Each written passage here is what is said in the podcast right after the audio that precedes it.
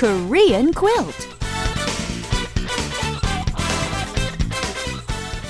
Hello, everyone. It's time for. Korean quilt. Hey, Richard, did you know that there are hundreds of greetings and parting expressions in Korean? Well, uh, yeah, actually, I did. It's part of the culture, and it's just considered good manners to always announce one's arrival or one's departure, and also to acknowledge someone's coming and going.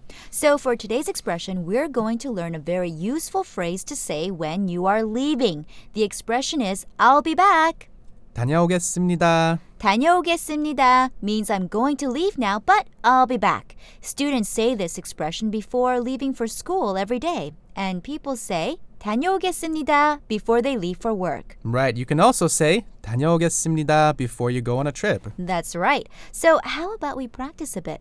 Okay, Anna, I'm off to India for a couple of weeks, but I'll be back. 다녀오겠습니다. Ah, have a good time.